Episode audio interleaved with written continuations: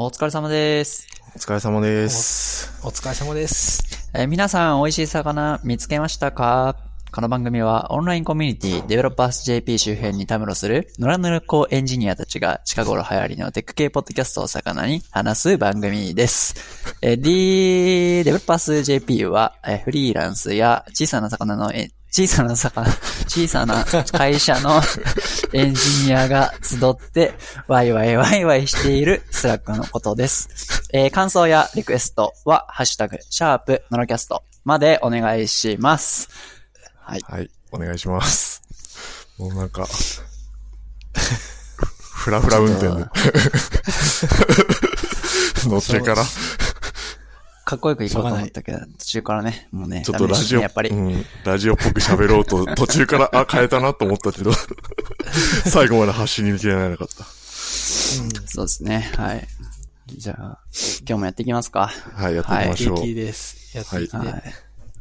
じゃあ、最初は、えーっと、ポッドキャスト、アドベントカレンダーがね、世間一般では始まっておりますが、うんうん。ポッドキャストアドベントカレンダーっていうのが、ね、ありまして、それについてちょっと話しますか。ポッドキャストアドベントカレンダー、この、えっと、ポッドキャストエピソードは、ポ何日目ですか？何日目のエピソードですか？これ言っちゃいます？これ言うと、それにと、まで間に合わせないといけないってやつですが、10 12日に配信ですね。10 12日目ですかあれ、11、11じゃない11 ?11 になってます。11ですね。ごめんなさい。うん11ですね。うん。なるほど。はい。あ、でもこれあれか、11日もし間に合わなかったら14日空いてるから14日にスライド当番ってことができますね。そう、スライド当番するとでも絶対穴開くっていう、おそらくうん、このペースだと。確かに、確かに。今のところ無理でしょ。穴開いてないっすね。だから、あの、ポッドキャスト推進番組なのに穴を開けるっていうね、非常に。ああ、それ。はちょっと非常に申し訳の立たない感じになって。そうですね。それはダメだ。それダメだ。うんてか、だから、そもそもダメだ。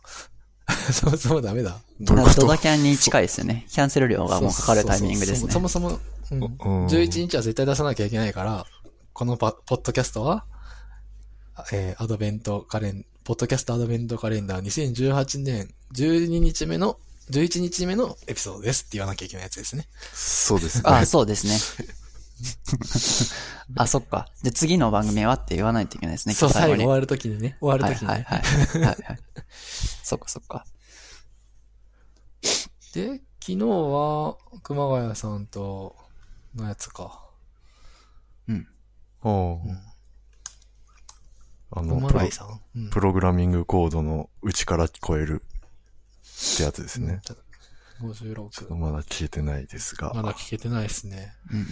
どう、どうかな？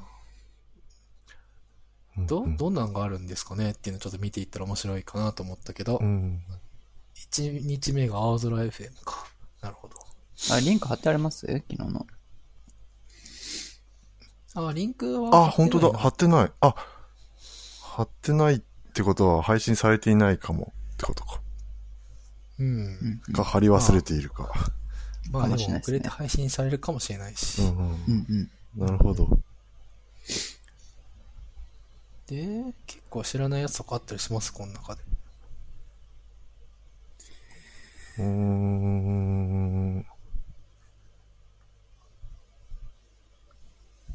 ベコちゃんって全然聞いてない。うん、ベコちゃん知らないですね。セコちゃん初めて二日目の見たの。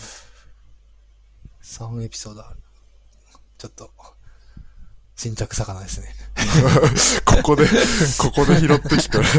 これあれですねなんか。ちゃんと、ノラキャストアカウントで登録しないといけなかったですね。僕のアカウントで登録してしまった。あ、でも登録し直せるんじゃないですか？あ、そうかそうか。し直しておきますね。お、うん。お願いします。個人のやつが他の方も載ってるので、番組名がパッとわからない問題がありますね。うんああ。そうまあでも、ほとんどでもあの、うん。でも、ちゃんとリンク貼ってあるから分かりますね。あの、下の方に。ああ、うんそっか。下に、カレンダーの方はわかんないけど、下には書いてある。うん。はいはいはい。うんなるほどです。で、あれ、ストロボ FM か。その、3日目が。うん。うん。で、4日目がしがないラジオ。5日目がアジット FM。6日目が、これは、金さんだけどどっち？成し遂げたい AM。やばいな。何個やってんだってやつわかんない。あ、これ別々の番組？なんか同じ人が、金さん。えー、金さんはもう、なんか、あ、そうそう、この間あの、あの、僕行けなかったですけど、しがないラジオのミートアップがあって、そこで LT とかしてたみたいですね。へえうん。いっぱいや、いっぱいやっていくぞスタイルです、みたいなこと言ってたっぽい。えー、すごい。すごいな。週一で。で、そう、で、そこまで言う金ラジオが7日目。うん6日7日と、だから金さん絡み。うん。うん。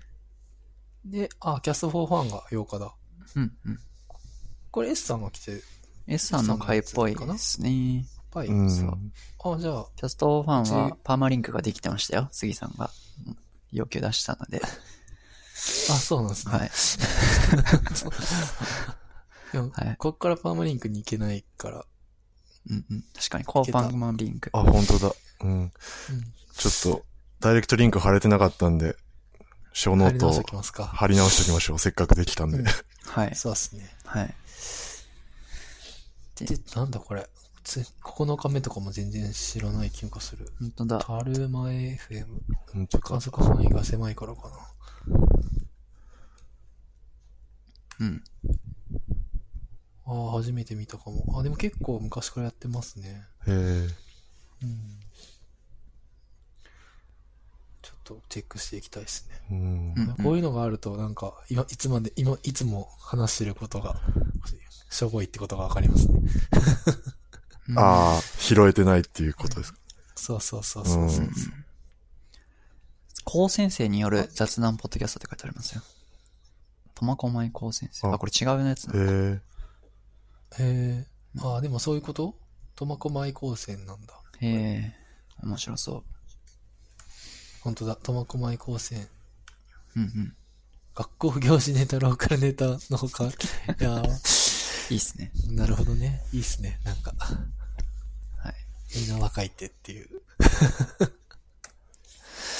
で、他はちょっとまだ、どれかわかんないけど、パッと見は、モサ FM とか、うん。うーん、なんだろう。だから、金さんがいっぱい入金ってさんが、金さんが、る。いっぱい入ってる。金さんの杉問題はありつつも、はいはい。と、か有名どころというか、あ、でも結構知らないのがあるのかもしれないな。ああと S さんの。このカレンダー自体も金さんが作ってるんですね。うんうん、ああ、みたい。そうなんですね。うんうん。なるほどです。なるほど。はいうーんなるほど。まあそんな感じですね。うんはい。これ去年もあったんですかね？アドベントカレンダー。去年ないんじゃない？今年からか知らなはい。初めて見ました、僕も。うん。うん。いや、そいいっすねポッドキャストやってなかったと思うけど。うん、なんかあれですね。カレンダーのフィードを作ったら面白いかもしれないですね。おー。なるほど。2018年アドベントカレンダーフィード。確かに、できそう。やっていいのかわからないけど。去年、そう、そうっすねがアドベントカレンダーやってますね。あー、うんうん。でもこれそれはは記見かけた事書いたり、記事書いたりか。普通のブログの方か。ミディアムって書いてあるけど。うんうん。いや、なんか僕、その、ポッドキャストフリークスをそういう感じでなんかちょっと編集したえフィードが作れるやつをちょっとやりたいなとはちょっと思ってたりはするんですよね。おー、なるほど。これ、ポッドキャストフリークスの話ってわかんのかな？いや、まだ一回もしてない非公開情報ですけど。あ、そこ。ちょっとね、今あの、漏らしちゃったんでね、あの、今の聞かなかったことにしてもらって、配信はすいますが、はい。早くちょっと、はい。そうっすね。うんはい。今ちょっと裏でこちょこちょやってます。はい。他はじゃあ、アドベントカレンダー絡みはそんなもんでいいんですかね。うんうん。うん。アドベントカレンダー書きました？っていう話もちょっとしようかなと思ったんだけど。お、15日に、えっ、と、予定されてますね、僕、1個。なるほど。あ、偉いなはい。もう今年はもう、ちょっとノー、 no money、no money でフィニッシュしようかなと。うんえ、去年とか書いてたんですか？もう僕はまあ一応去年も書いてないですけど。毎年アドベントカレンダーくらい記事書かないと、なんか記事書くことがないから、なんか書いてる気がするけど。あと、あれなんですよ。読んでもらえるんですよね、地味に。アドベントカレンダー書くと。あー確かにうん。流入が見そうそう込める。そうそう。うん。せっかく、ヒリンクもらえるから。うん 確かに。いいっすね。やってないなそうなのよ。やってないのよ。うんそうね。あれ宮本くんは、どこのアドベントカレンダーに書くんですか？あ僕は、あの、クリエイトっていう、ダラさんっていう方でやってるああ、はいはいはい。アドベントカレンダーは、もうあの、ネタも何でも OK、えーアドベントカレンダーなので、まあそちらに書こうかなっていう感じではあります。まだ書いてないです。うんうんはい。なるほどじゃあまだ空いてますよこれ。もちょっと、リンク貼っときますか。はい。貼っておきましょう。何を書くかねう。んポッドキャストのカレンダーもあと3日分空いてるんで、まあこれを聞きの方はぜひ埋めてください。あ、ポッドキャスターの方はね。そうそうそうそう。ポッドキャスターになるでもいいですよね。これをきっかけに。あ、そうですね。これをきっかけにポッドキャスターになると、しブースは聞きますからね。そうそうそう最初そう。から多分聞いてもらえる。そうっすね。うん。うん。うん。はい。ってな感じ？そんな感じですか？うん。いやー、僕もなんか書きたいな。でも書く時間がない。言い訳か、それは。うん。よし。いいや。次の話題に行きましょう。はい。行きましょう。はい。はい。はい。というわけで次は、ちょっと僕から行こうかなと思いますが、えっ、とですね、えー、のぼりさんの、うんえー、クラウドインフラポッドキャストの、えっ、と、第27回、トラック27の GitHub 池田さんは、ソリューションエンジニアのメモっていう回ですね。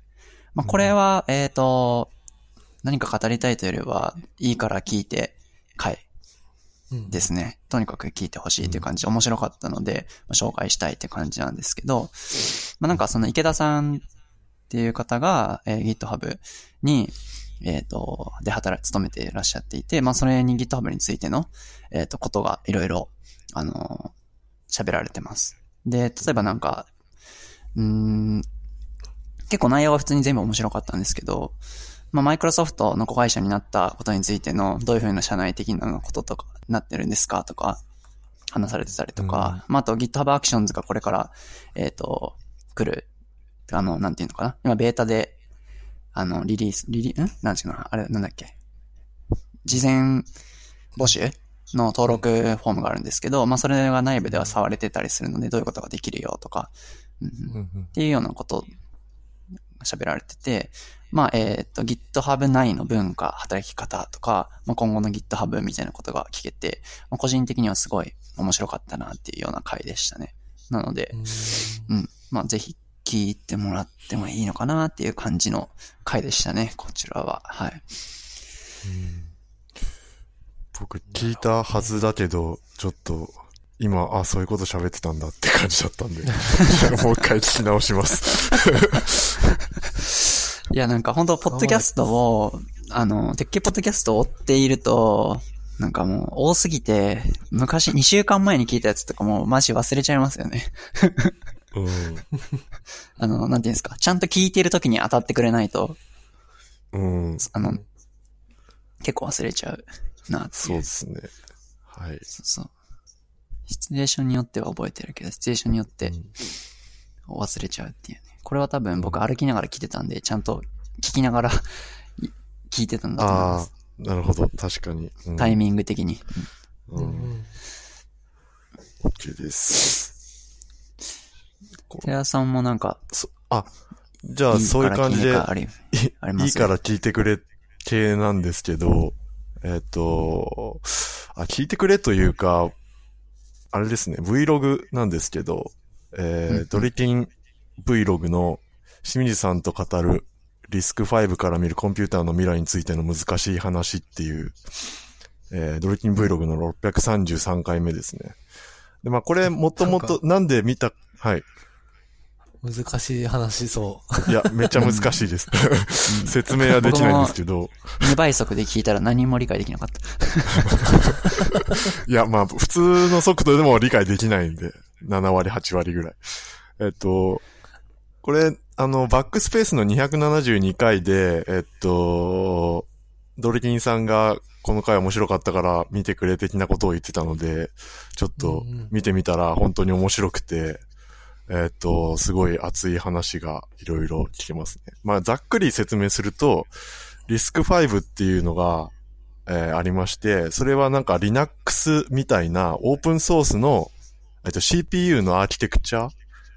の話らしくて、今、そのインテルとか ARM が持っている、その、派遣をこう、奪っていくかもしれない、そういう未来が見えるぞみたいな話ですね。で後々ちょっと調べてみると、チューリングコンプリート FM とかでも、このリスク5を使って、東大の CPU 実験でリスク5を使ってなんか実装しましたみたいな話も過去にあったりとか、なんかそういう感じの、その界隈では熱い話題っぽいですね。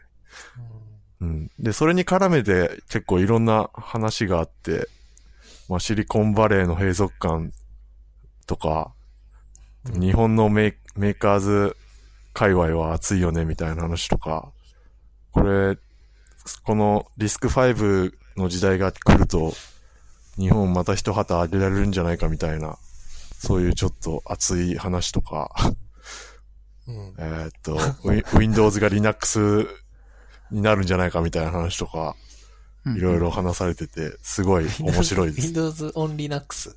Windows そうです Windows が Linux? そうですね。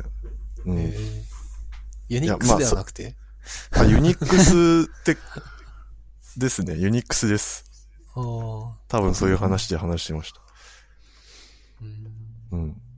で、結構ここら辺の話が、あの、バックスペースの方でも、ドリキンさんがおっしゃってましたけど、なるほどっていう感じの話で、前編聞くとなんか繋がってる感じで面白いですね。なるほど。まあ、あと、まあ、ちょっとそこに絡めて出てきたこの BS 富士でやってたチチンプイプイプログラミングっていう、なんか、プログラミングをこう初心者に教える番組をやってたらしいんですけど、へそのー、清水、清水亮さんが。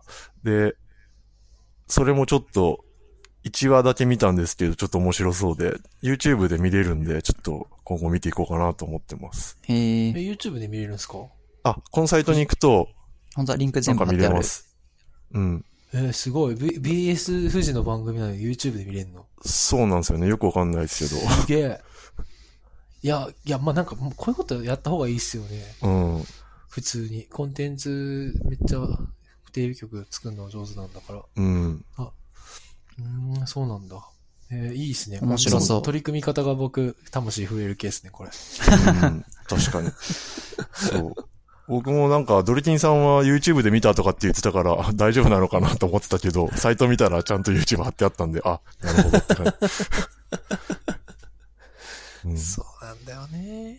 うんなるほど。うんという話とか、まあ、あと、その人間をこう拡張するために作ったはずのコンピューターは今人間を怠惰させているだけなんじゃないかっていう話とか、それに絡めて清水さんが今どういう構想のなんか構想を持ってるかみたいな話とかも、あんまり詳しい話はできないって言ってたんですけど、なんかぼんやりしたそういう話を聞くのも面白かったですね。うんうん。なんか漢方のような AI を今作ろうとしているらしいです。漢方ね。うーん。なん、か、知らない間に、こう、拡張されてるみたいな。なるほどね。うんうんうん。なんか前回テスト効果の話したじゃないですか。はいはい。うん前回？前々回か。テスト前回か。うん。うん、 testing effect。あのはい。そうそう、 testing effect。あれで、僕昨日、昨日？おとつい昨日、あの、ギルド会議っていう運営者ギルドのメンバーが一堂に会するイベントがて、あはいはいそこで、えっと、カマンジさんってその、はいキャストはい。オファーファンドの2回目に出出られた方,、うんうん方と、あと、辻さんっていう、あの、AI メーカーっていうプロダクトつ、まあ、あ趣味プロダクト作ってるうん。方が、どうやらあったらしくて、テスティングエフェクトの話をしたんじゃないかなと予想されるようなやり取りをしていて、はいはい。うんうん。なんか、テスティングエフェクトをこうサポートする AI みたいなのがあったらいいんじゃないかみたいなこと言ってて。だから、学習したいことに対して、こう、テストをじ、なんかいい感じにしてくれる AI がいたら、なんか AI アシスタントとか、いたらなんかすごい人間が賢くなるじゃないですか。その AI のおかげで。確かに。それ面白いなと思って、なんかその話を思い出しました。うんうんそうですね。まあ、それがで、実現できる AI ってことはもう本の内容を理解できてるってことだからすごいですね。まあ本の内容はリープラーニングでほぼ理解できるはずなんじゃないですかね。いい。どうなんだろいやー、でもなんか結構、多分そこで話題に上がったのって、いろんな本で、えっと、こ特定の本じゃなくて、いろんな本にこう使えるものを多分想定されてると思うんですけど、ってなってくると本当人間並みの理解力が、人間並みというか、ううんん。う。文章を理解できればいいはずだから、まあ精度は多分、まあいろいろあるし、バグもあるとは思うけど、うん。文章を読んで、あ、まあそっかか。確かに、うん。うん、文章になってるってことは一個のフォーマットになっているから、うん、確かにそっか。それ、そこから問題を難しくない作る、うん、作るのはうんなんかできそうな気がするし、辻さんだったら作れそうだなって 思った。うん。あ、ありもののモデルでしょうしね、おそらく。うん。うんう。うんんうん。そうだな。で、それであれですよね。A, B, C みたいな選択肢をやれる問題があったら。うん。なんかそのテストを投稿する人がいないみたいな問題が解決するわけですよね。ああ、なるほど。うん例のサービスだと。うんうんうん。面白いですね。うんあ、でも、清水さんはもうちょっと違うレベルで考えてそうだけど。そうですね。ちょっと多分違うレベルだと思うんです。うん。まあちょっと、あの、ぜひ見てみてくださいっていうことで。はい。うんうん。はい。ああ、いい、いい情報だ。うんうんうん。じゃあ、はいつ次に行きますか。はい。はい。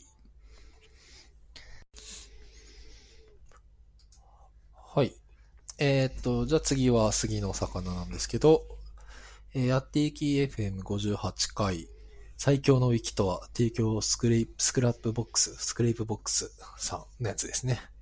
スクラップボックスですね。 Scrapbox か。はいちょっとい読み方がよくわかってなくて。でもやっていきの中で言われてたのにね。聞いても読み方間違えるっていう。音声メディアのいいとこのはずなのに。そう。やっぱ自分で発音しないとダメですよ。やっうんぱ testing effect ね。そうですね。Scrapbox、そうそう。うん。はい。えーっと、そう。で、ウィキの話をしてて、えーっと、まあ、どんなウィキ使ってんのみたいな話と、えーっと、まあ、天下ウィキ武道会っていうのを昔やってて、あの、3年ぐらい前前にやってたましたね。そうそうそうそう。で、その、それをリアルタイムで、なんか、いや、俺もウィキ作りたいと思ったけど、なんか、1ヶ月後とかなんですよね。さすがに間に合わねえな、みたいな。で、京都まで行かなくちゃいけないから、さすがに欠席したんですけど、やっぱ、ウィキに思いを、こう、すごい持ってる方たちはですね、あの、ウィキを作って京都まで行くっていうことをやってて、うん。マジすげえなと思って、その思い出とかをちょっと思い出しながら。なるほど。そう。あと、僕、R 中村さんめちゃめちゃこう尊敬してて昔から。はい。なんか、僕が大学時代によく遊んでた友達となんかサービスを作っていたんですよ、昔。うん確か。で、それの、あの、印象がすごく強くて、僕は当時は、まあ、プログラミング多少できるけど、なんかサービスを作るほどはできなくて、なんか、それこそちょっと、なんかパールの CGI を、なんか、改造、魔改造して使うくらいのことしかできなかったんだけど、まあ本当にもうみんなが使って動くものを、なんかガシガシ作っていってて、当時、多分、まだ大学生か大学院生の頃だったと思うんですけど、中村さんが。うん。で、あ、この人はすごいなって。あ、この人が Rails を使ってるんだ。なるほど、Rails すげえな、みたいな。そんな気持ちで見てたんですけど、まあその周りにもやっぱなんか、すごい人たちがどんどん集まっていって、みたいな。で、新卒で、はハテナのインターンに行った後、クックパッドのに入ったのかな？クックパッドに入って、みたいな。おーやっぱすごい人はすごいな、みたいな。う んまあ尊敬しかなくてずっと。僕は R 中村さんにずっと憧れを抱いてるわけですよ。実は。そうそう。年下だと思うけど、一かほほぼ同い年か。1個下だと思うけど。うんうーん1。個下か2個下。うんそうなんですよね。なるほど。で、そう、印象に残ってる話は、ちょっとウィキの話ちょっと後でするとして、なんか、ウィキハブっていうその当時多分、電化ウィキ武道会に持ってった、はい。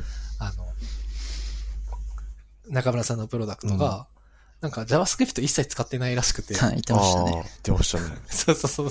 その時、それ理由がなんかちょ、ちょっと受けて、なんかその時水地がみんなの心を震わせたから、とか言ってて、今貼らない方がい超い。ウケんなみたいな。そうそうそうそう。で、うんそれは面白いなと思って。で、す当時その WikiHub ちょっと触ってみて、ああ、いいなとは思ったんですけど、まあ、Wiki をこう、その使うのって個人じゃなくて会社とかが多いから、うんうんまあ自分ではそんな使わないし、プライベートモードはあったかもしれないけど、なんかメモでいいかなくらいな感じで使ってなかったんですけど、うんうん久しぶりにそれを聞いてちょっと触ってみたら、結構早いんですよね。ううんん。そうですね。だから、うん。なんか、まあ JavaScript 使わなくて、どうやって作ってんのかなと思ったけど、まあ普通の構成っぽくてどうやら。なんかやっぱ、なんか広告出さずにページ一気に返せば、返して、その、ある程度チューニングしとけば早いんだな、とか、そういうふうにも思いましたけど。うん確かに早い。うん。全然問題なくサクサク読み込めるから、ああ結構使えるんじゃないかなと思いましたけど。うんうんうん。まあまあまあっていう僕の感なる想ほど。はさておき、ちょっと一回だからウィキとか好きな人は、なんかやっていきの久しぶりのテック会なので、そうですね。ぜひ、うん。うん、ちょっと聞いてみてほしいかなっていうのと、やっぱ R 中村さんはすげえなっていうのを。僕ちょっとこの二人がど、どっちがどっちかちゃんと声でうん 終えてないんですけど、なんか思考実験的な感じで作ったって言ってたのがこのウィキハブでしたっけ？そう、中村さんですね。ああ、なるほど、なるほど。うん、そうですね。うんうんうん。なるほど。うん、確かに。で、あと、あの、エディタローっていうのを、はいはあの、作ったっていうのが、えっと、小菅です空麦さんじゃなくて、小菅さんか。ううんんうんうんですね。エディタローよ良さそうですけどね。使、エディタローちょっと使ってますい。使ってみましたけどね、使って、まあダウンロードしてちょっとだけ使ったぐらいで、うん。これをちゃんと、うん、目的の使い方をしてないですけど。ううん。なんか、性格がなんか、僕がこう、あんまチャットに対してこう、なんか、間違っちゃったみたいな風にあんまり思ったことがないから、うん。おまあでも。確か確かにエンター押した時に、うん。どっちだっけみたいな。間違って送っちゃったとか、うんありますよね。ううんん、あるけど、なんか、その場で修正すればいいかくらいにしか考えてなかったから。いやでもこの課題は僕は全く同じ風に持ってて、僕は普通のノ,、うんノートでやってたので、なんかうんうんちょっと使ってみたいな。今日聞いたので、ちょっとまだ使えてなかったんですけど。うんうん。うん。うん。そういう場面ありますよね。僕なんか、し結構長文になっちゃう時とか、うん。うん。うん。長文の時は僕も別で書くか。確かに。うん読みにくいですからね、あそこで書くと。そう、自分が何書いてるか分かんなくなっちゃうんですよね。それはある。うんうん確かに。うん。まあ、あと、そのプラットフォームによって微妙に差があって、うん、本当失敗するっていうのが、編集できるやつだったらいいけど、メッセンジャーとかだとできないですよね。ああ、メッセンジャーね。 Slack だけだったら、まあ、一個のプラットフォームだったらいいんだけど、う。うんうんうんていう、なるほど、なるほど。なるほどっていうプロダプロダクトですね。うん。うん。まあなんか僕が印象に残ってるのが、まあ、えっ、と、社内で試すときに一回自分で作って、個人プロダクトとして、あの、ちょっと試してから、なんか良かったら提案するみたいなプロ。ああ。あれもとってもいいなって思いましたね。うん。それ中村さんが話されてたやつですよね。そうです、そうです。それもなんか、ちょっとしかなかったけど、ああ、確かに、そうだな、みたいな小さく作って出して、でよかったら、社内のプロダクトにもこう、反映したり提案したりするみたいな、うん、エンジニアとしてうん手を動かす鏡だな、みたいな思いましたね。うん。うん。うん。そうまあ、ねなんか新しいもの、ことを試すときはやっぱいきなりちょっとやるのは、ちょっとリスクあるときありますもんうんね。うん。うん。いきなり実践導入ってあん。ましたことないな、確かに。まあ実践ではあっても、ある、ある程度大丈夫なやつとか、うん。もうちょっと、ああ、まあ確かに。なん。とかなりそうな例えば、。うん、プレイフレ、スカラ、スカラでプレイフレフレームワークでやりますとかくらいだったら全然いいん。じゃないって思うけど、なん。か、ちょっと、エルムでやりますって言ったら、ちょっと、ちょっと勉強してからやろうって思いますね。うん そのレベルか。うん言語変えるレベルか。うん言うん、まあ Python、Python ね、結構意外と僕知らないことまだまだあるなって思いますけど、うん。なんか、分かった気になってて、やっぱちゃんと動かしてないから手を Python でなんか作ったことってあんまないから、ああ。うん。確かに。Python めんどくさいイメージ。うん、まあ、それは、問題として。Python、Python 界隈からちょっと、いやーなんかちょっと他の、うん、僕が他にやってた言語とちょっと違う、なんかモジュール化の仕方とかが結構うん。独特なので、うん。それはいろいろパやり方があるってうんいうこと確かにそうですね。ね。まあバンドラー以降というかなんかバンドラーっぽいのではないなっていう。うんまあ、そこは、未だに、あの、戦ってる人たちがいるんで、うんまあ、徐々についていくとは思いますけど。そこら辺の話なんか前、今僕がしてたような話、確か、なんだっけ、ミスリ、ミスリーディングチャットで話してましたよね。Python 周りのなんか、整整備が、こう、一個に一本化されてない問題みたいなの。んそうですね。まあ、その辺では他の言語の方がいい感じのものが多いですからね。まあ、ライブラリー管理だと Go が一番、やっぱ、いけてるのかな。うどうんなんだろまあ、やっぱオフィシャルなやつが、パッケージマネージャーがあるやつが、いいですようんね。わ、かりやすい。う。そんなのあるのって Go しかないというか。NPM は、NPM って公式なんでしたっけ？あれ公式なんじゃないですか？ノード入れたら入ってますよね。あ、そうなんだ。うん Node.js の公式なんだ。なるほど。もうよくわからない。うん。そっか。Node、でも NPM はちょっと管理の仕方は雑ですね。ああ、うん。この前問題もありましたもんね。まあ、いや、あれはしょうがないとしても、そういう話じゃなく。あの、なんかちょ、もっと前にあった問題の方がやばいと思ってて、なんか、あの、揉めて消したみたいな話があったじゃないですか。みんなが依存してるやつ。消した。あーなん、か、この名前で使わないでくださいって言われて、で、NPM 側が、それを、あ、わかりましたみたいなこと言っちゃって、で、作者の方が切れて、全部、自分の作ってるライブラリ全部消して。ありましたね。なんか超プリミティブなやつですよね。なんか、そうそうそうそう。ゼロつけるとか、そんなやつでしたよね。そうそう大問題になったやつ。ちょ、あれは、どうしようもないですからね。そのタイミングでビルドできないっていう。あまあ、そういう意味で言うと、やっぱ、うーん、同じ名前のものをとりあえず、パコッと、なんか作れるやつなんか、NPM だと自前で管理すればいいのかな ?NPM サーバーを。うーん。とかすればいいけんのかな？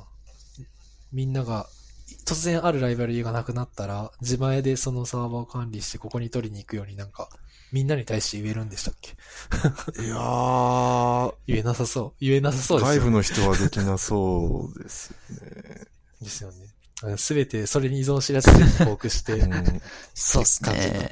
鬼、鬼大変っていうかうん、結局最新のやつも追随追従できないし、パッケージマネージャーとはって感じになっちゃいますけどね。うん。まあ、あと一応確か NPM は、えなんかプロキシサーバーみたいなのをローカルに立てて、その、公開していないパッケージをまあ NPM で扱えるようにするっていうのは一応ありましたけどね。公式ではなかったと。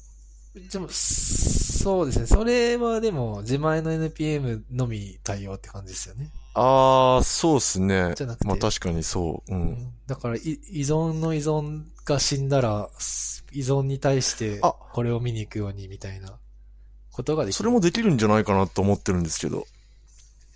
あ、なるほど。じゃあ、それをしなくちゃいけない。うんまあそれそれ自体めんどくさいですけどねうん。ら。なるほど。なるほど。いや、まあね。パッケージマネージャーの話になっちゃったよ。元は何でしたっけ？ウィキのえー違うあ、ウィキの話に行く前に行っちゃったんだ。エディターを話して、パッケージマネ、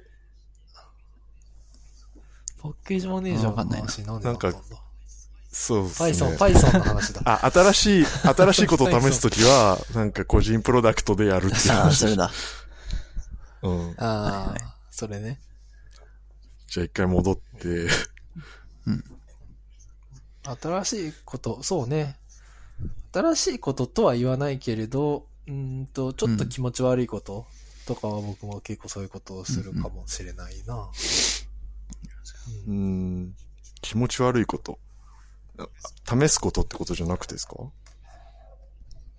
うーん、なんかライブラリーとかではなくて、なんか実装の仕方とかを、そっち自分の、新しいやり方で。自自分プロダクトでやり方で試したりとかして、本当にこの設計で破綻しないかな、とかうん考えて、あ、これはいけるぞとか、これは無理だぞとか。なるほど。一つ深いところで、うん。僕がイメージしてたのよりも深いところで試している感じですね。なるほど。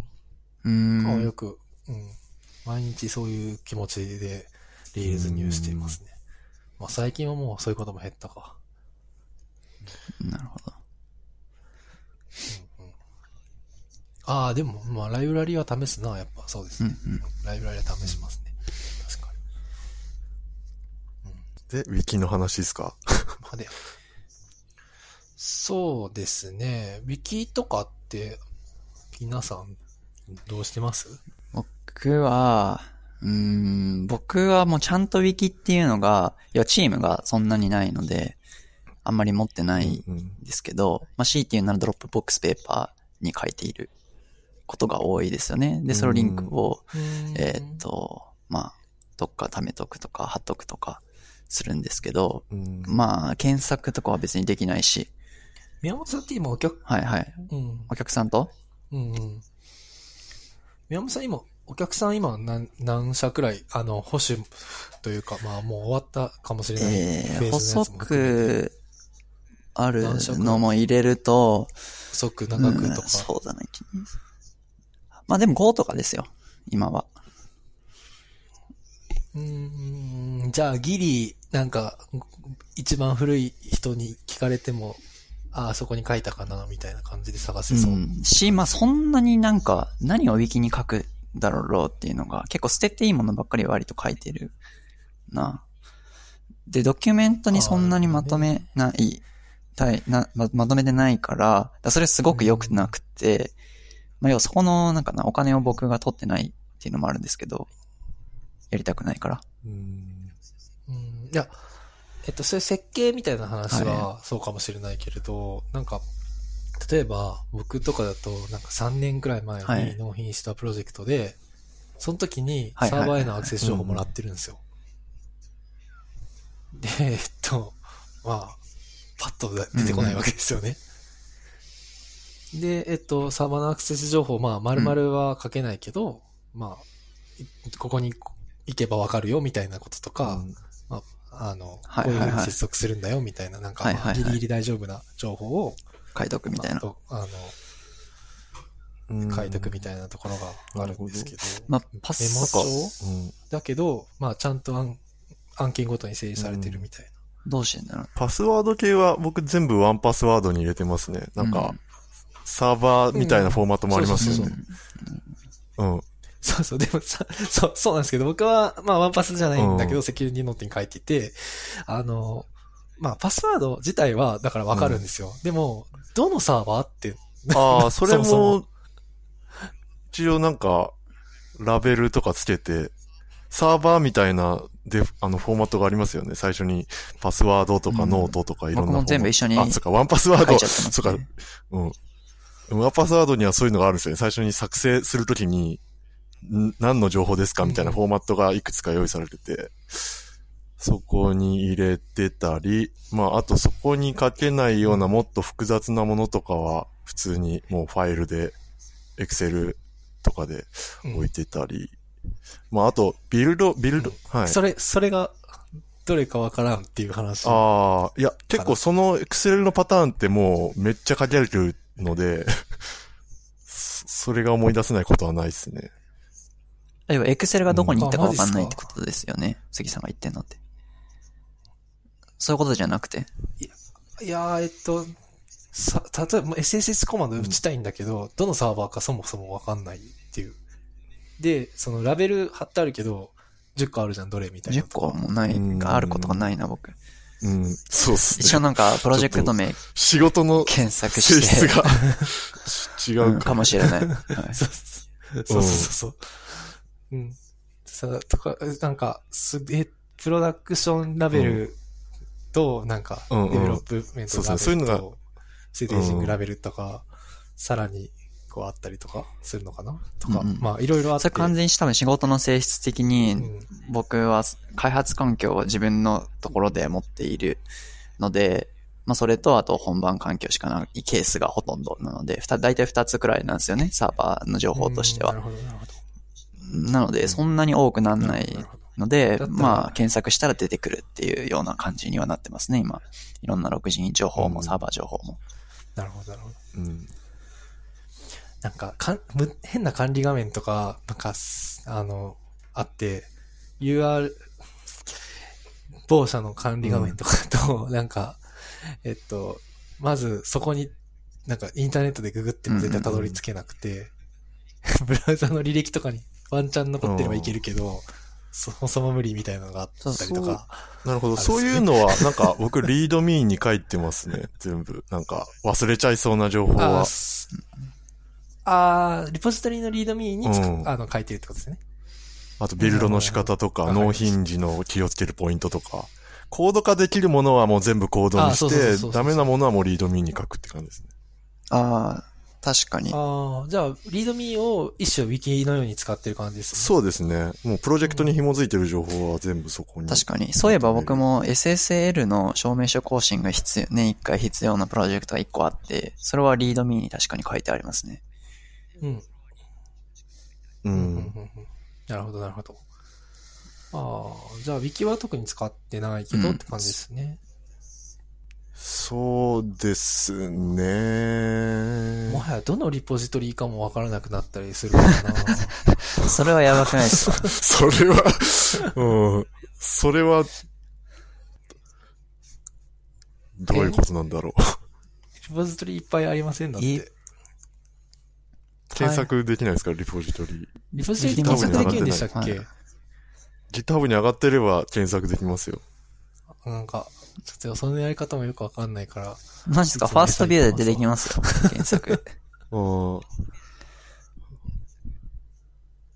いや、なんか、多分、SEO 対策がうまくできてないんでしょうね、きっと。あグググりやすさ、あ調べやすさってことですか？そうそうそうそうそうそうそう、なんか会社名で、はいはいサイト名で、みたいな感じのを入れるときはいいです多分ラベルとかに。そういうのが入ってないから、なんか、あ最初は、これはなんかこういうプロジェクトだから、なんとかなんとかっていう名前で始まって、サイト名が決まりました、みたいな感じになるじゃないですか、大体。あ。まあ。そのタイミングでリポジトリに変えればいいのか。そうですね。僕全部ゆドメインにしてますね、リポジトリは。あウェブに関しては。あ、そうそう、ドドメインだったら逆にこう探せないみたいなね、問題があったりとかして。あ、そうなんですね。そんなに、そんな忘れちゃいます。僕はダメですね。ああ。それはちょっと、漢方の AI に頼るしかない。そうっす、そうっす。だからもう全部餌ですね、だから、逆に。うん餌はもうあまあのうん。顧客、クライアント、プロジェクトってなるんで、プロジェクトというか、まあ、すうんプロジェクトが大体、ここの、こういう案件で、何月何日の報酬分とか、何月何日の納品分とか、なんかそういうあドリルダウン全部下ってきるようにしちゃって。うん、感じですね。餌以外は使ってないですか？もう、一本化できてます、会、仕事はす全部餌っすね。うんおー、いいっすね。あ、仕事っていうか、えっと、なんだっけ。えっと、僕がやってる仕事は全部餌ですね。うん。だけど、自分で決めめれるときは餌って。そうそうそう。お客さんの中に引きを書くってことももちろんあるんで、うん業務委託の契約してると、そういう時は、まあ、えっと、使ってるやつって感じですそうですね。うね。ん。そういう意味でなんかこう、見られるためのウィキと、まあ自分のためのウィキって全然違うじゃないですか。うん。で、まあ僕は全部、あの、うんそういう細かいメモは、あの、Mac のデフォルトのメモに入ってて、で、検索こうするだろうなっていうワードは、あの、やっていきでもあったように、僕本当に下に全部ハッシュタグ的にワードを入れてるんですね。後で自分がこういう検索するだろうなっていう、クライアント名とか。で、検索すると、うんまあ一応何個か出てきて、こう、辿れるみたいな風には一応自分のためにはしてるんだけど、うでもこれ自分しか絶対にこのキーワードで検索するだろうなっていうのは自分しかできないし、書いてあるのも自分しか読めないから、まあ、そういう意味で、なんか他の人と一緒にちゃんとドキュメントを管理するみたいなことは、まあ、正直ちゃんとやったことがないですね。うん。うん。うんうん。議事録とかもじゃああんま書いてない感じですかね。議事録はペーパーにダラーって書いてありますね。例えば、まあ別にペーパーでもいいんだけど、僕はペーパーにもし書いたら、ペーパーへのリンクを餌に貼るみたいな感じです。ああ、ペーパーで検索して僕出しますね。そのワードで。そうですね。だからまずそのペーパーに行くっていうこと思いつかないから、忘れてると。確かに。うんなるほど。あと、ペーパーってちょっと気をつけないと、デフォルトプライベートじゃないですよね。ああ、違いますね。うん。あれが、なんか確か最近ドロップボックスビジネスにすると、プライベートになったかなうんデフォルトが。ちょっと前、あ、なんかビジネスじゃなかったんで、ちょっとこれ使えないなと思ってましたね。うん。結構忘れちゃうと、確かに。プライベートなことはうん意識的にやんないといけない。ですもんね。そうなんですよね。ちょっと怖いなと思って。そうですね。まあ、ペ餌、餌が全く出てこなかったですけどね。あの、なんだっけ。あの、やっていきで。やっていける中で。確かに。キベラは出てきましたよね。キベラの話は出てきたけど。うん。なんかその辺をね、なんか、だまあ、DJP とかまさにこう、行きとかそろそろいい感じに整備していった方がいいんだろうけど、ううん、ん。うんみたいな感じになってて、手出せてないけど。いや、やっぱやろうと思えばね。あれ、餌、うんやるのが大変ですよね。あ、ごめんなさい。寺田さんどうぞ。えっと、キベラは使ってますよね。餌はまだないんでしたっけ ?DJP のやつ。うん、餌は作っ、僕は依頼してないけど、うん宮本さんがやってなければないかな。うん、餌はないですね。今、キベラをえっ、と、メンバーの方が作ってくれたのが、いくつか書いてあるうんん。ですけど、その本当それをちゃんと、あの、本当は僕が整理した方がいいなと思いつつ、全然できてないので、まあここにいろんな情報を、まあ、蓄積できてアクセスできるように、えっ、と、コミュニティ内でもできると、まあいいんだけれども、結局これも人に見られるためのウィキとか情報って感じになっちゃうので、ある程度、うんと、その、整理したものと、そうじゃないものっていうのは、ちょっと整理しないと多分いけなくて、そうなってくると意外と大変で、まあ、あの、やるのがおちょっと億劫な部分があるから、うんそこの境がうまく、えー取れるようなものっていうのはあるといいなとは思っているけど、答えはわからない。う。うんん。なんか、それ、餌の哲学ですよね。もともとは。うん。フロー情報を日報として書いておいて、うん。で、誰かがそれを見つけたときに、えっと、ストック情報に、あの、編集するみたいな感じですか？そうそうそう、書き換えて、まとめるみたいな。そのまとめる係がいるんですよね。だから今も多分本当はベストでやりたいこととしては、まあスラック上で流れて会話した議論みたいな、まあまとめとか出てきたリンクとかをうんキベラとかにまとめったりすると、うん。あ、の、このコミュニティとしての知見みたいなのが全部整理されてキベラに溜まっていくから、とてもいいんだろうな、みたいなことは思いつつ、まあめんどくさいからできないですよね。そこにコス、うんあの労力かかるから。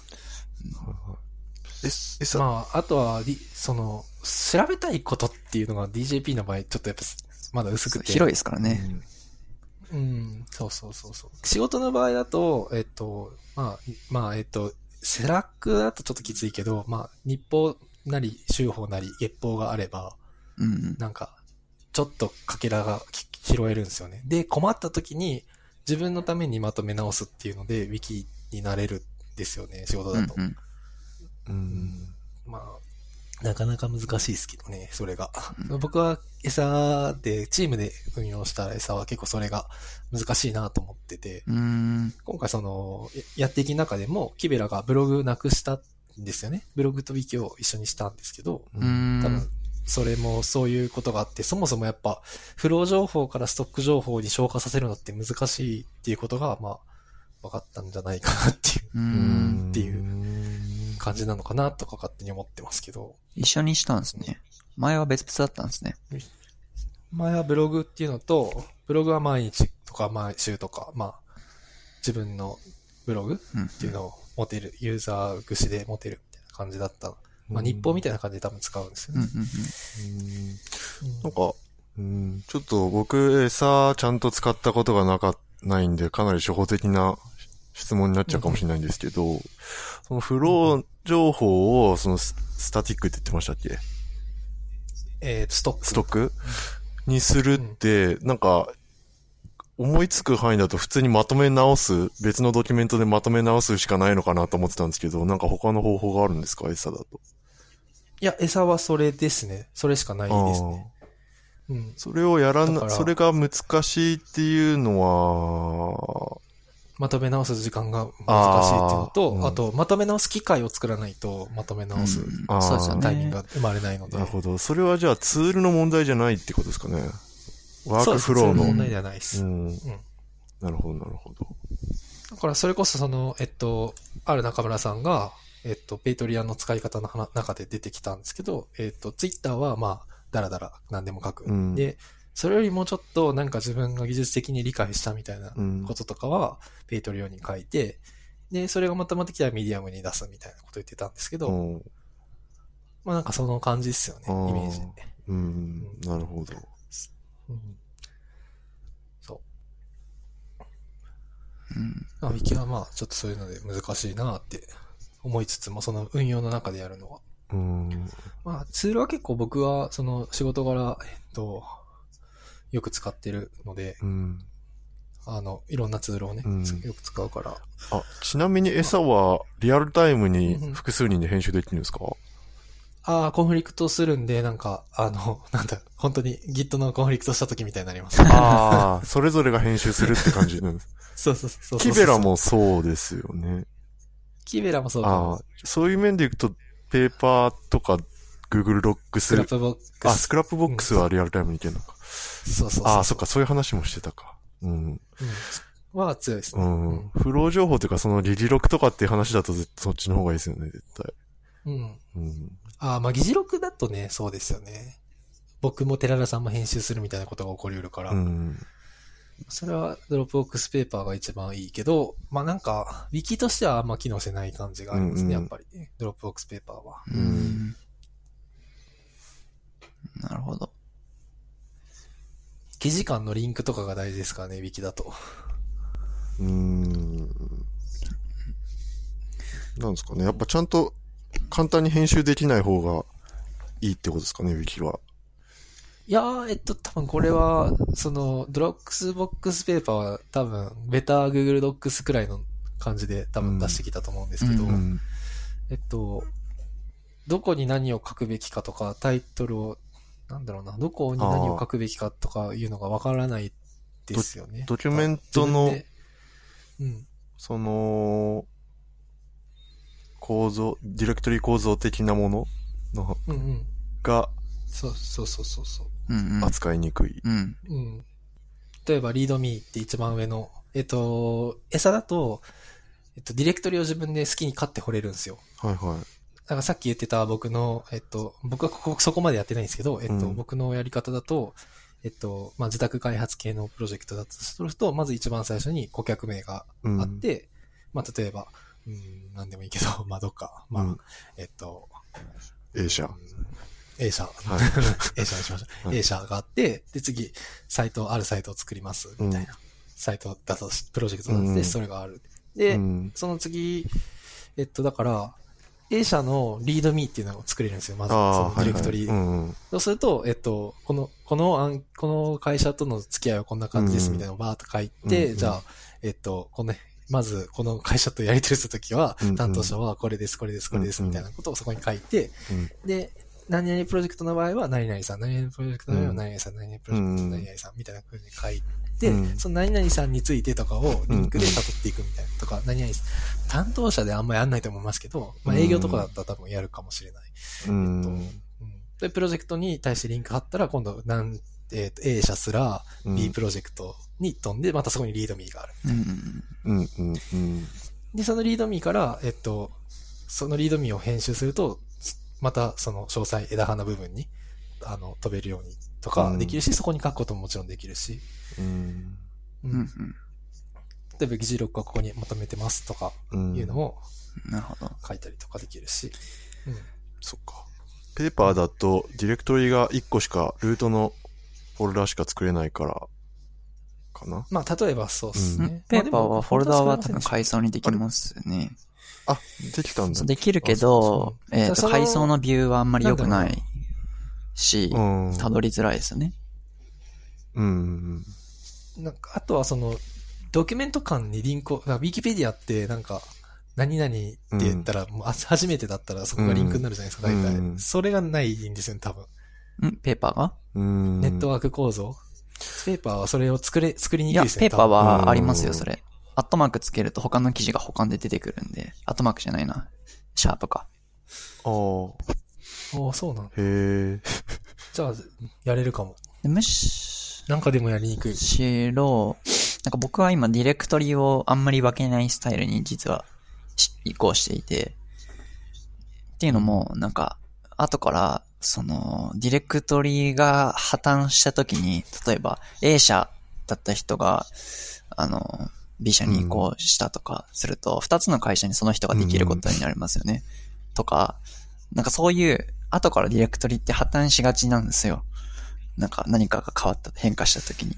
そうした時に、ちょっと探しづらくなっちゃうから、うん本当に綺麗にやっと。で、あと共有するときも、えっ、と、本当はこっちに入れてほしいのになっていうのを別のところに他の人が入れちゃってたりとかすると、あーってなるから、ああ、そう。うんまあ、それは、えっと、今回はさっきのやつで、なんだろう、担当者とかは変わるかもしれないけど、えっと、まあプ、そのプロジェクトは、その、受託開発の場合は納品ベースでやってるんで、まあうん、そんなに問題はなくて、むしろ、その会社のまま残っててほしい感じなんですけど、うん。それに関しては。うんうんえっと、うんただ、その、言ってることは分かって、えっと、階層構造を浅くするのは、まあ、まあ、分かるっていうのと、あと、そのネットワーク構造が大事なんですよ。結局言いたかったのは今の話も。このリン、この中からここに辿れますよっていううん。のが大事で、なんかそこが、うんと、まあ、餌だったら階層でやってねっていう風に結構色濃く出てるけど、ロープボックスペーパーだとどうすりゃいいのかよく分かってないっていう感じですね、僕はう。んそのディープリンクみたいなのも貼れるんですか？エサとかキベラだと。貼れますね。あうんあ。なるほど。あ、ごめんなさい。さっきシャープって言ったけど、プラスですね。プラスってやると、リンクが出てくる。他の。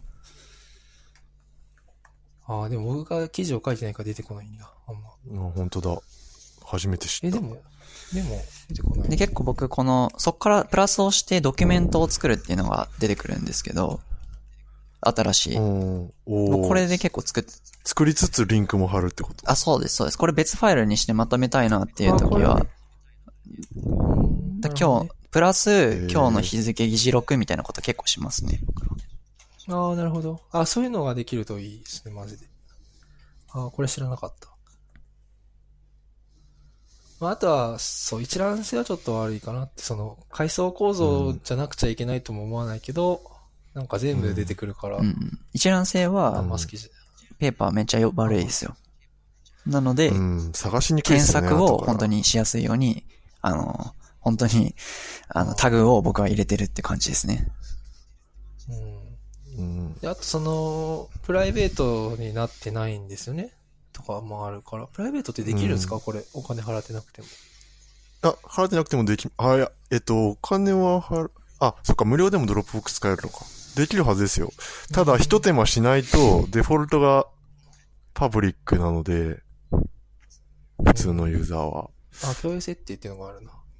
うん。そこで、になんか3クリックぐらいしないといけないんで、なるほどね。うん。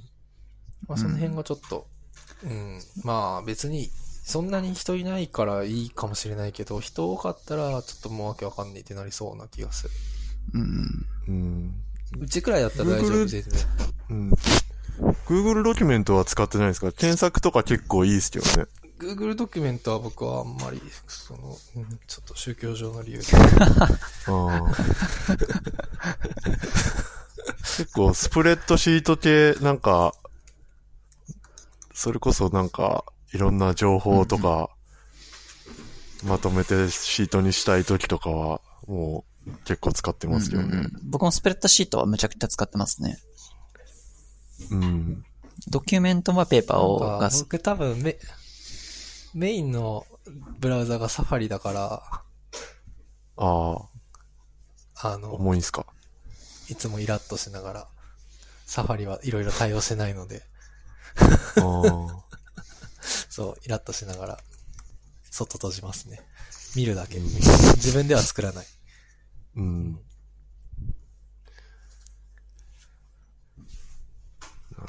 ほど。仕事でスプレッドシートを書く仕事、もうほとんどしてないな。結構サイト作るときにメタ情報どうするかとか、URL どうするかとか、お客さんと確認するときとかに、サクッと作って、うん。ここ埋めといてくださいみたいな。そうですね、うんとか、あこれでいいっすかみたいなとか。そうですね。あ、なるほど。あとさっきの普通に、その餌でリードミーがあってみたいな話されてましたけど、請求書とか、うん。そういうのは、まあ普通にフォルダの中に、こう、リードミーじゃないんですけど、うち、エンジニアい以外の人もいるので、なんか、僕はリードミーの方がわかりやすいと思うんですけど、そういう、なんか覚え書きみたいなうんものを、ディレクトリに作って、クライアントごとの、なんか、送付先とか、何を送んなきゃいけないかとか、うんまあ、あと、プロジェクト単位でなんかメモがあれば、すほんと杉さんが言ってたような感じでやってますね。ドロップボックス、ドロップボックスですか、それ？そう、あ、そうですね。うんまあ、ドロップボック、うん、ドロップボックスですね。うん。なるほど。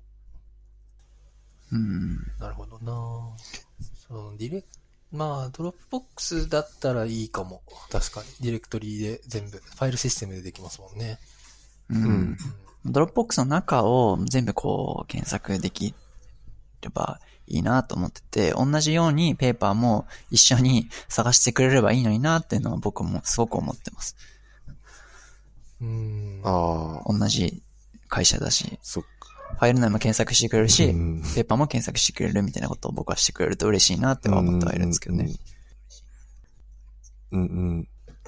なるほどね。ファイルだけじゃ、ファイルも共有してるから、ドロップボックスで。ドロップボックスはお客さんとも共有してるんですか？うん。うーん、そういう場合もありますね。あそうなんですね。あんまないかな、でも。んなるほど。ドロップボックスってほとんど素材渡すときしか使わないなあ、でもそういう感じですよ。ファイルの受け渡しとかですよ。うん。使うのは。ドキュメント、うん、シェアリンク発行してってことですか、いや昔はそういうのもやったけど、最近は、なんか、普通に、ここです、みたいな。あ、シェアリンクか。シェアリンクだな。ブラウザからできるようになってだいぶ楽になりました。そうですよね。うん。うん。うん。昔いちいち入れて、なんか同期して、うわーみたいな感じでしたね。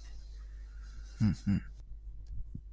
この、この、この何ギガのファイルいらんのに来た、みたいな。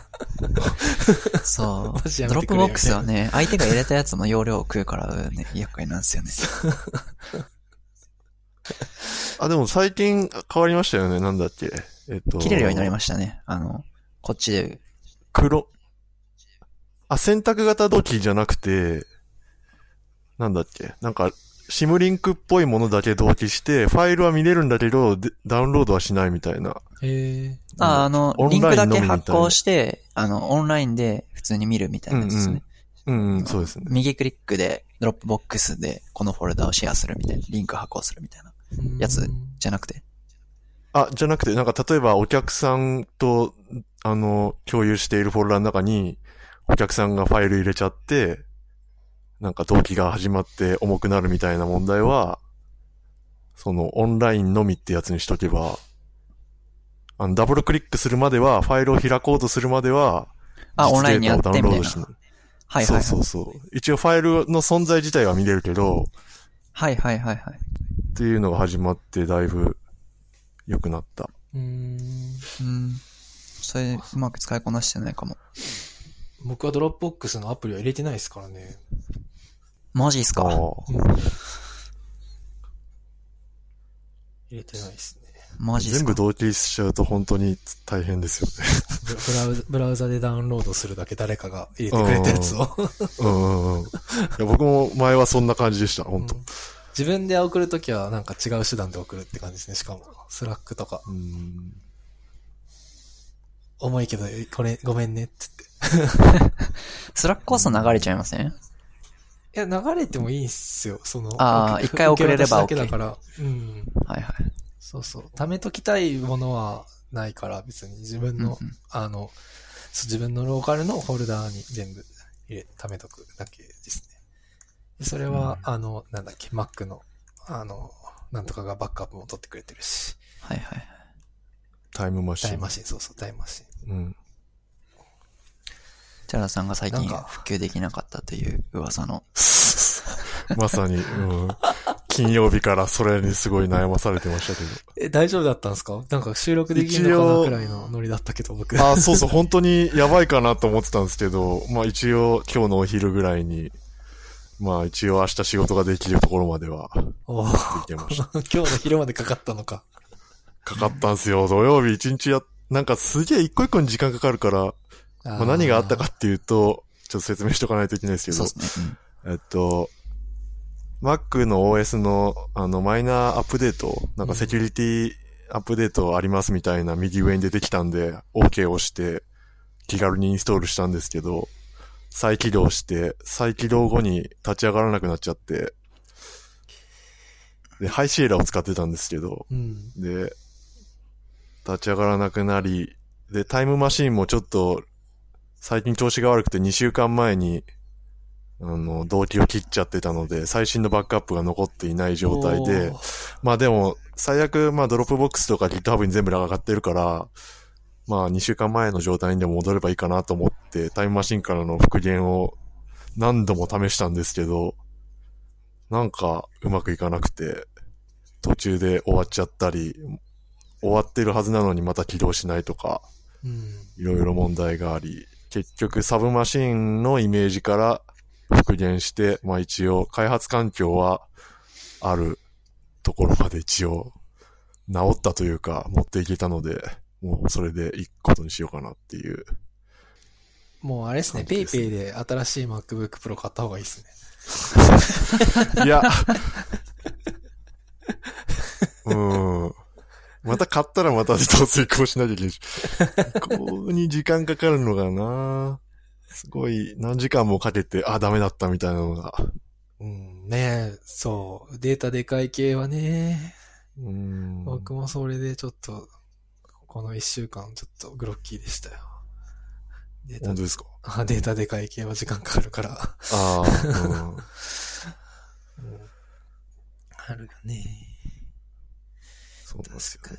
ねなんかデータが重いから、その、移行ツールを使って、そのタイムマシンとかサブマシンのイメージをこう復元するときに、なんか小説、なんか選択肢があって、アカウント情報とか、えっ、と、なんか書類とか、いくつかチェックボックスがあって、書類が重いのかなと思って書類切って復元したんですけど、そうすると、ホームディレクトリの下のいろいろドットファイルとか、全部、あの、復元されなくて、それだと開発ツールが壊れてる感じになっちゃって、ダメだと思って、また全部やり直したりとか、結局書籍にチェック入れとかないとダメだってことで、もうフル復元、フルに復元しないとダメだっていうのとか、そういう何回も失敗して。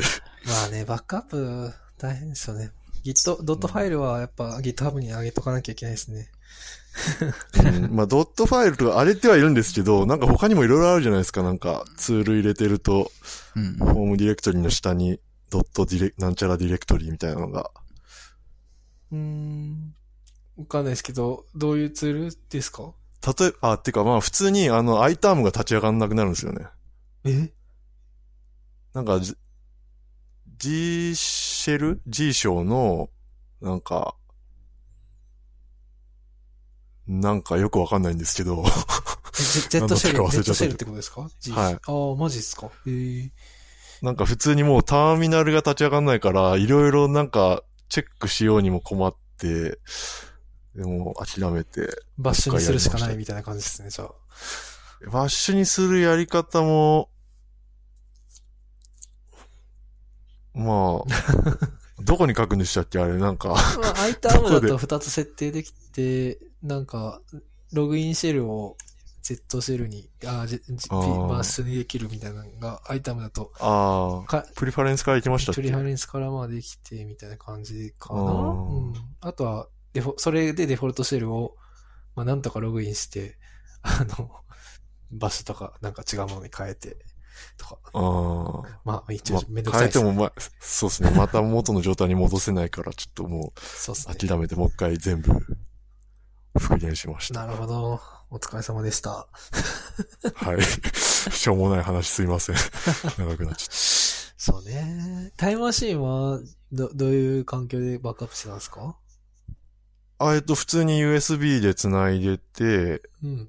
えっと、なんか一日に一回ぐらい、なんかバックアップ取るやつをやってたんですけど、あなんかちょっとすごい重いな、あ、あなんすか？うん、ハード、ハード。USB で何に繋ぐんですか？ハードあ、ディスク。ハードディスクに。はい。なるほど。いや、なんか、タイムカプセルの、え、ああ、はい。なんだっけ、あれ。なんかあるじゃないですか。あの、出てないやつ最近。エアマックのタイムカプセル。ん？タイムカプセル？でしたっけ？タイムカプセルって、エアマックみたいなやつですよね。白い。あはい。いや、え？ん？黄色い？モデムじゃなくて、なんていうの？あれあれじゃな白く、て。白い白い、白い、白いやつ。マックミニみたいな。弁当箱の長い、そうそうそうなんか、縦長いのや。つみたいな。そうそうそうそう。あれとか？うーん。使ってではなくってうん感じですよね。じゃないんですよね。普通のハードディスク。うん。そう。だからでも、あれ2テラ、2テラ、2テラしか今入んないんですよね。2テラか。そう、しかももうこれ発売しないんですよねう。ん。あ、そうなんですか？うん。うちにあるのこれうん3、これの3テラは一応思い出に買ってあるんですけど、思い出に。なんかうんこれじゃあダメじゃんって今思ってて、NAS 環境構築しないとダメなのかなと思って。めんどくせえなと思ってるさなかです、今。なるほど。タイムカプセルは、うん。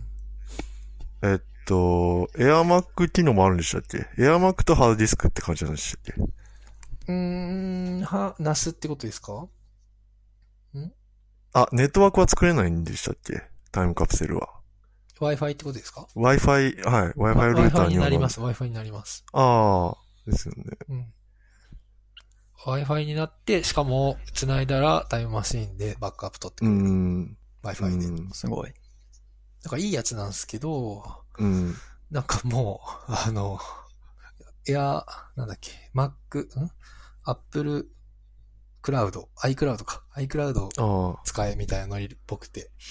ああ、なるほどう。へん。え。うん。なんかちょっと違う。それじゃない。それだとまだ、まだ無理だ、みたいな感じで、おーどうしたらいいのかなって。なんか、NAS 環境必要かなとか思いながら。ちょっとう今、ん。もやもやしてる感じです。タイムマシンがもうちょっと、なんか、気の利いた感じにしてほしいんですけどね。なんか、結構重い時があって、タイムマシンのせいで。あと、いつバックアップするかとかもあんま細かく決められなかったり、タイムマなんか、イシングノアし、はい。のバックアップは、なんか夜中とかそういう曖昧なやつですよね。そうなんですよね。なんか、なんか使いにくい気がするんですよね。まあ重いのが一番あれかな、その時間帯。うん。まあでもいい PC にすればあんま気にならなくなるんじゃないですかね。いやー、結構いい Mac のはずなんですけど。なるほど。ダメか、じゃあ。うん。まああと作業に使うような時間はバックアップと走らせない方がいいですね。うん。それもなんか、あんまりこう、勝手に始まっちゃったりとかして、止めてる、いつも。うん。なんかちょっと全然進化してないですよね、タイムマシン。うん。まあ、難しい。すごくすごそすごく助かる素晴らしいプロダクトだと思うけど、う。うんうん。ちょっと進化してほしいなって感じですね。まあ基本使ってない時間でバックアップは取るっていう考えなんでしょうけどね、その重い問題は。うん。まあ、あと、うん。まあ、ニッチかもしれないけど、ドロップボックスの方にバックアップあるから、もうドロップボックスフォルダはバックアップしなくていいよとか。ああ、まあそれはそういうなんのん？かあれですね。なんか、いや、僕もドロップボックス使ってないから、それはあそうそうですよねあれですけど。えっとだから、イグノアできるところが、 ignore 設定みたいなのがあってもいいのかなとか。まあでもスナップショットだから、無理なのか。うん、無理ですね。うん。それのせいでバックアップ、復元にもすごい時間かかるような気がして。なるほどまあしょうがないのな。か。なるほど。はい。っていう、愚痴でした。すいません。今見たら、 exclude で、えっ、と、除外はできるっぽいですけどね。お、できる？ションにある。けど、あもうなん本当に？かドロップボックスみたいに直感的に、というよりは、本当に一個一個選んでいかないといけない。けど、でも一応できるはできるっぽいあ、でも、それ知らなかった。ちょっと見て。あ、なるほど。すいません、アップルさん。ちょっと、見てみます。うーん。なんかでも、基本的に AirMac のすごいところって全部バックアップ結構早くできる。で、早く復元できるってところだから、まあ、でも最近はハードディスクもうでかすぎるってことですよね、うんきっと。ローカルに持ってる。うん。そうっすね。なんか、昔の、やっぱ MacBook Air、その僕らが感動した封筒から出てきた時、うん。あの時くらいの衝撃がやっぱ一番 でかかったかな。そう考えると。あの時ってまだ1テラとかなかったですもんね、ローカル。テラってみたいな感じでしたよね。そうっすね。うん。さあまあ、なんか話がもうわけわかんないところに行きます。そうっすね。とりあえず一回切りますね。はい、はい。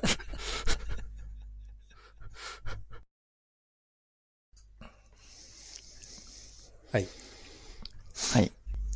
えー、じゃあ次は、えっとですね、あの、今週2週間の中で、まあ、というか先週がですね、実は、あの、お蔵入りした CTO に、フロントエンドエンジニアはなれないみたいな、ちょっと話が、実はお蔵入りしたんですけども、まあ、その後にですね、あ、うんノラキャストで、そうです、そうです。ノラキャストで、えっ、と、話してたんですけど、ちょっと熱くなりすぎて、ま、うんなんか、瞑想して、まあ、お蔵入りしちゃったんですね。1時間以上話した話が。記憶に新しい。30、うん1時間そうそうそう30分くらい。うんそうそうそうそう。まあちょっとどこかでうまくまた、それを活かしたいなっていうのはありつつ、まあそれをですね、まあ今週まあいろいろ話、ポッドキャスト聞いていたら、なんか、うんまあそれに近いような内容で、えっ、と、まず、まずちょっと、ポッドキャストだけの紹介を先にバーってしていくんですけど、えーっと、em.fm うん。エンジニアマネージャー、えーポッドキャストのエピソード 8CTO と V、これなんて読むんですか？VP of Engineering v、VPOE エンジニアリング体制の組織課題とは、で、ゲストで及川さん、えー Google の元いた方、CTO ですか？元。プロダクトマネージャー。プロダクトマネージャー、まあ、Google で働いた方ですね。の話があって、まあ、そこの中で語られてたの、あ、これもちょっと中身は後で説明します。えで、もう一個が、えっ、と、エンジニア、えっ、と、あれこれどこだ？エンジニアミーティング、ポッドキャスト。名前が似てるな。で、ボリューム124回、フロントエンドエンジニアが思うデザイナーに求めること。で、もう一個が、えっ、と、えーこれはオートマジックですね。で、これは、うんえっ、と、エピソード、シャープ233、233回、田口、えーさんのデスクトップワークスの人の方の回ですね。で、これは、えっ、と、ウェブディレクターが田口さんなんですけど、その方がデザインについて語ってるっていう回で、まあ、このうん3つ僕挙げたやつが共通しているのが、まあなんか、えっ、と、フロントエンドエンジニアがデザイナーに求めることとか、えっ、と、CTO から見て、ビジネスに強い方がいいのか、そのエンジニアリングに強い方がいいのか、みたいなうんこととか、で、最後は、えっ、と、ウェブディレクターとデザイナーの境界線みたいな話をしていて、なんかどれも、まあ、境境界線というか、こうした方がいいよね、みたいなことを話してたんですね。まあ、ちょっと CTO の方はちょっと違うところもあるんですけど、まあ、すべてうん一回聞いてもらえたら面白いかなところはありつつ、えっ、と、まあ、一個一個説明していくと、及川さんの回は、まあ、えっ、と、CTO は、海外の方は技術ドリブンな CTO の方が多いよね、みたいな。日本はそうじゃない人も、まあ、それなりにいるよね、みたいな、その、ことも話しつつ、まあ、結局境界線はないよね、みたいなことを言ってて、フロントエンドエンジニアだけ、みたいなことはありえないよね、みたいなことを言っていて、でうん、なんかうん、あ、なんていうのかな。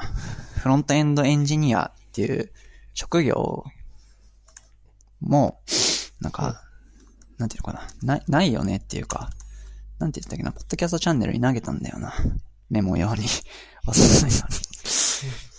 あ、そうそう。か、かた、フロントエンドエンジニアとか、そういった肩書きにとらわれるのが良くないって言ってたんですね。うん。そう。全部多分肩書き問題について話してて、で、最後の、あの、ウェブディレクターとディレクターも、なんか結論は、なんか、デザインだけできるなんて普通にありえないよね、みたいな。本当にデザインしようと思ったら、なんかこう、ちゃんとプロジェクトのこと考えて、なんか、ディレクションみたいな部分をちゃんと考えないとデザインってこうできないよね、みたいな、ような話をしてて、で、まあ、オートマジックの長谷川さんはデザイナーからディレクションをやった方がいいって側だけど、竹さんはディレクターだけど、デザインは自分でもやってるみたいな。うん、っていう感じで、まあ、結局他の領域に手を出しているみたいなことを、あの、話していたっていうのがこの3つの回で、でもこれこん。だけみんな話してるから、なんか、うん、みんな話したいんだなっていうふうにちょっとこう、だってこれ2週間の話なんで、うん。っていうふうにちょっと思いつつ、とはいえ、まあ先週1時間これで、やっぱ話したなっていうふうにちょっとね、思い出しながら聞いてたんですね、僕は。うん。そう、ちょっと、説明がそう、僕、下手くそだったけど、僕はい。いや、普通に1時間45分 CTO に、とは、について大激論を交わして、その後の2週間平穏に過ごせるわけないっすよね。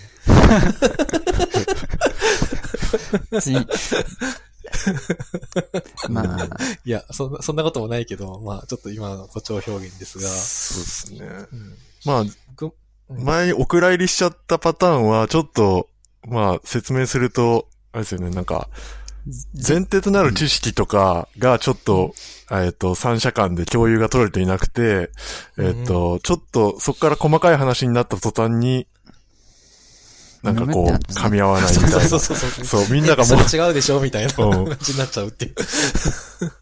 うん。で、その時に、うん、あのーあれその時にもエンジニアミーティングポッドキャストとか出てきま、で話してましたよね。出てきた、出てきた。う。うん多分、CTO に求めめられるスキルみたいなのがすごくん多いよ、みたいな話をいくつかのポッドキャストでやられてて、まあそれをネタに話してたんですけど、うん。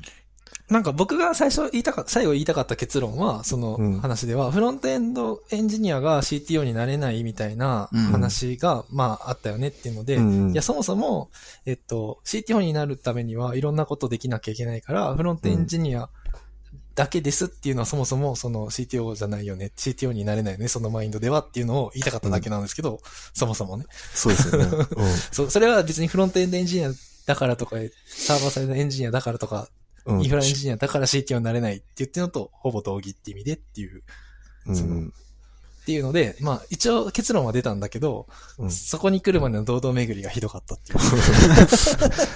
そうですね。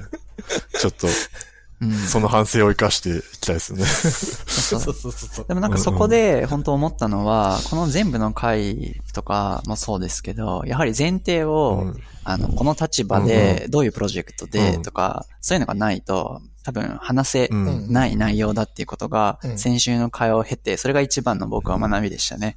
でもこれは全部多分そうだと思うんですけど、そうそうそうそう。だから、ここ3人とかだと割と心理的、どこ、安全性が担保されてるから、うんうん 結構なんか、あの、いや、こうでしょ、こうでしょってなって、うん 錯綜するっていう。もし知らない人と話したら、あ、まあそういうとこもありますよねってとこ、お茶を濁せるんだけど、うん手大議論になっいや。細かいところでちょっと納得できないところがそうそうそうそう。あったっていう。うんうん。なるほど。んで、まあちょっと話を戻すと、三つともその境界線についてうん。話していると。うん。うんそうですね。まあ、それぞれはもう本当にフロントエンジニアがデザイナーに求めることみたいなうんとか、要はデザイナーが、まあありそうなことですよねそうですね、うんデザイナーが、なんかそんなに細かく詰めなくても、結局フロントエンドで調整しないといけないんだから、あの、もうちょっと会話しながらうまく、ななんていうのかな。最終的に、うん。その、ブラウザで調整した方が早いんじゃないみたいな話とか、まあもちろんそういう細かい話とかも出てくるし、あの、うんまあディレクション、ディレクタうん。ーがどういう風にデザイナーとコミュニケーション取るかとか、デザイナーがどういう風に自分のキャリアを、えっ、と、やっていくといいかみたいな話は出てくるんですけど、まあ、トータルで本当に先週話してたやつやな、これっていう風な僕の感想。うん。そうね。多分そのフロントエンドエンジニアからしたらこうやって欲しいけど、まあデザイナーからすると、お前だったらいいけど、あいつだったらダメだ時があるからここまで詰めときたいとかね、とかありそうだよね。そうそうそうそう。うんそう。フロントエンドでもデザインどこまでできるかって結うん構差があるだろうから、特にフロントエンドエンジニアって名前だと。職種だと。ううんん。名前。うんそうそう名前って言っちゃった。まあ、昔だとそのウェブ、なんかウェブ、ウェブサイト作るっていうざっくりしたところからこういろいろこう、なんだ、分業されていったというか、うんうん。ちょっとずつ役割がこう、に名前がついて、うん、来た中で、でも元々はそのウェブを作るっていうものだから、なんだろうな。うん、もともと一つの目的のを達成するためのそのフローの中で出てきた役割だから、みんなが協力してやんなきゃいけないんだけど、うん。うん、そうですね。肩書きがついちゃうと、なんかここから、ここまでが私の責任範囲で、ここからはあなたでしょみたいな、そういう心理が働いてしまうと、ちょっとやりづらかったり、うん、なんだろうな、そこの認識がち、共有できていない人たち同士だとちょっと、うん、うん。コミュニケーションがうまく取れないようなことが発生するみたいな話なんですかね。うん。そう。そうですね。これちょっと全然、全然違う話なんですけど、はい。あの、某社さんで、なんか採用の中で、えっと、まあ、あの、フロントエンドエンジニアとバックエンドエンジニアをなんか分けたいみたいな。この人は採用人事からすると、誰がバックエンドで誰がフロントかわからないから、なんあか、フロントですっていう人を採用したいときに、うん。フロントの人と会話させたいから、あだ、その時に誰を呼べばいいか分からんみたいなことを、人事側からのオファーがあって、で、でそのみエンジニアが一堂に会する場で、うん。僕はフロントエンジニアだと思う人って、うんパラパラ。僕はサーバーサイドエンジニアだと思う人、パラパラ。うん。もうなんか、え、どっちでも手を挙げなかった人みたいな感じだった。その人は、じゃああなたはフルスタックエンジニアですかとか言われて、みんな恐れ多くて手を挙げてないみたいな。それ面白い話ですね。そうそう。そう。自分でもどっちか分かってない。うん。うん。そうっすよね。で、まあ、なその名前を付ける一つの要因というか、まあ、その、ちゃんとその、分かっていない、理解がそこまでできていない人に対して名前が付くと分かりやすいっていう側面もあるってことですね。うんそうそうそ確かに、カテゴライズするときとか、外から見たときには、うんうんまあ名詞になんて書くか問題とかあるじゃないですか。その、うんエンジニア、エンジニアって書くのか、プログラマーって書くのか、まあ、いろ、フロントエンジニアって書くのかっていう、まあ、本当に肩書きにとらわれるの良くないっていう、最初にも話したようなことに、うん。こう、本質的にはなるんだけども、外に言うためにはうん何て言えばいいんだっていう、わかりやすくするためには、みたいな。そうですね。さっきの文脈で言うともうフルスタックって書いといた方が良さそうですね。そうですね。みんなフルスタックです、うちは。って言って。うん。まあなんか、まさっきのやつだと、うん、全くエンジニアのところがわからない人も採用するっていうのもやっぱり、今聞いてて辛いなっていうのも思ったりとかも、まあもちろん人がね、あの。確保できないっていうのはありつつ、エンジニアはやっぱエンジニアリングしてた方がいい気もするし、とはいえ採用しないといけないしっていうのもあるけどう、んうん。そう。まあ、うん大きくなってくれば、そのエンジニアリングの、そのマネージャーというか、マネなんか採用マネージャーみたいな、エンジニアを獲得するためのマネージャーみたいなのを多分置けるんだろうけど、まあ、そのお客さんはまだまだそういうようなレベルじゃないんで、うんうんうんエンジニアいるんだったらそうっ、すよね。1秒でもうんうんなんかコード書かせたいから、うんそうっすよね。うん。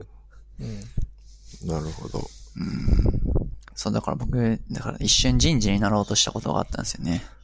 うん、まあまあ、うんうんうんうん。そっちの方が強いチチーム作れるかなと思って。うん、けど、ど、どういうこと？人事になろうとしたっていうのは、去年、僕い、つの話？去年転職しようと思ったんですよ。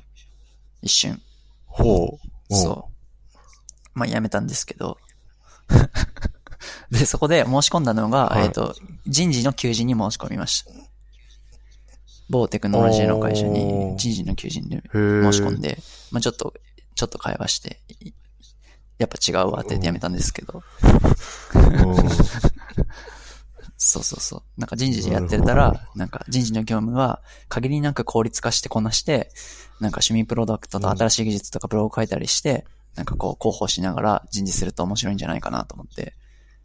で、採用するときも技術の側面から見えるから、いいエンジニアとか、いい環境を、うんなんかこう、作れないかなっていうふうに思って、ちょっと人事の業務に興味を持った時期が、うん、ありましたうね。んうん。なるほど。あのークックパッドの井原さん、今、キベラの社長かなやってる方とかはずっとそういう感じですよね、確かうに。ん技術、クックパッドはそのエンジニアの採用を力を入れるために、人事部長は元エンジニアだったはず。うんうんうんうんうん。うん。バヤージュグループもそうだったんじゃないかな。うんうん。まあ、絶対そっちの方が職場環境とか、うん、なんかミスマッチも少なそう、エンジニアリング的なミスマッチも少なそうだし、そうそうそうそうそうそう。いいなとは思っていて、まあそういうチームを作る、うん、うんとうんこともやってみたいなと思ったですね。う。うんん。うんうんうんそうそう、そういえば、えっと、あの、激論した次の次の日くらいに、はい。あの、ボヤージグループのあの CTO の古賀さんと話してきたんはいですよ。はい。おうたまたまね。たまたまいたら会って、あ、どうも、ご無沙汰してます、はいはいはいみたいな感じで。えーっと、な、えーっと、そうそう。で、あの、なんか、ポッドキャストの話とか、まあ、いろいろして盛り上がったんですけど。あ、あ、で、古賀さんはあれですね、あの、アジトエヘメで出てたりとか、あと、この間は、えーっと、え EMFM の方にも出てらっしゃいましたかね、ほうほう確か。うん、そうそうそうそう。で、やっぱそのエンジニアリング組織論の話になって、うん。まあ、CTO とか、まあ、それは別として、経営者はなんかちょっとエンジニアリング目線を持つと、もう一気に変わるみたいな話をしてて、うんう。ん。だから人事もエンジニアリングだし、仕事って全部エンジニアリングできるから、うん。うん。エンジニアリングでの考え方で仕事を進めていくと、すごいはかどるっていう。ことを言ってましたね。だから人事も採用も、まあ経営経営も営業も全部エンジニアリングだみたいなこと言ってましうん。なるほど。た。うん。境界がないと。そうですね。確かに、確かに。そうっすね。うん。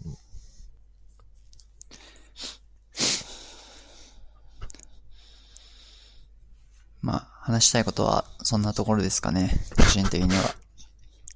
はい。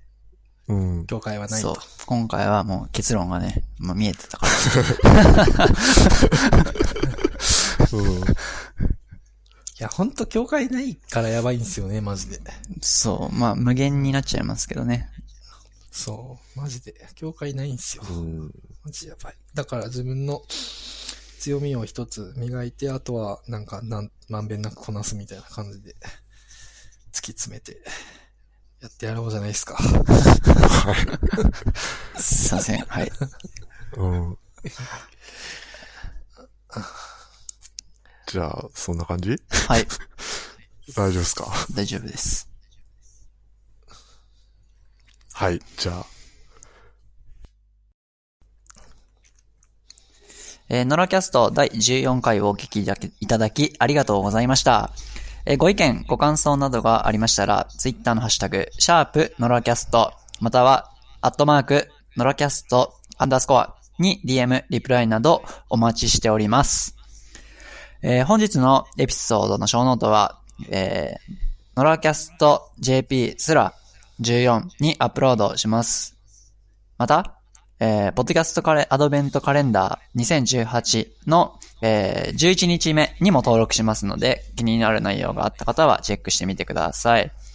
えー、明日のアドベントカレンダーは、えー、レゴンさんの、えー、今年は2つのポッドキャストを始めたので、そのことについて書きますが、えー、登録されているので、楽しみですね。ああ、これは書いていきますってあるので、まあ、配信されるのか、ちょっとあの、書いていくのか、わかりませんが、楽し、えー楽しみですね。まだ、うんどんなポッドキャストか僕は知らないので、ちょっと楽しみです。はい。というわけで、はいあの、本日もお聞きいただき、えーありがとうございました。ありがとうございました。ありがとうございました。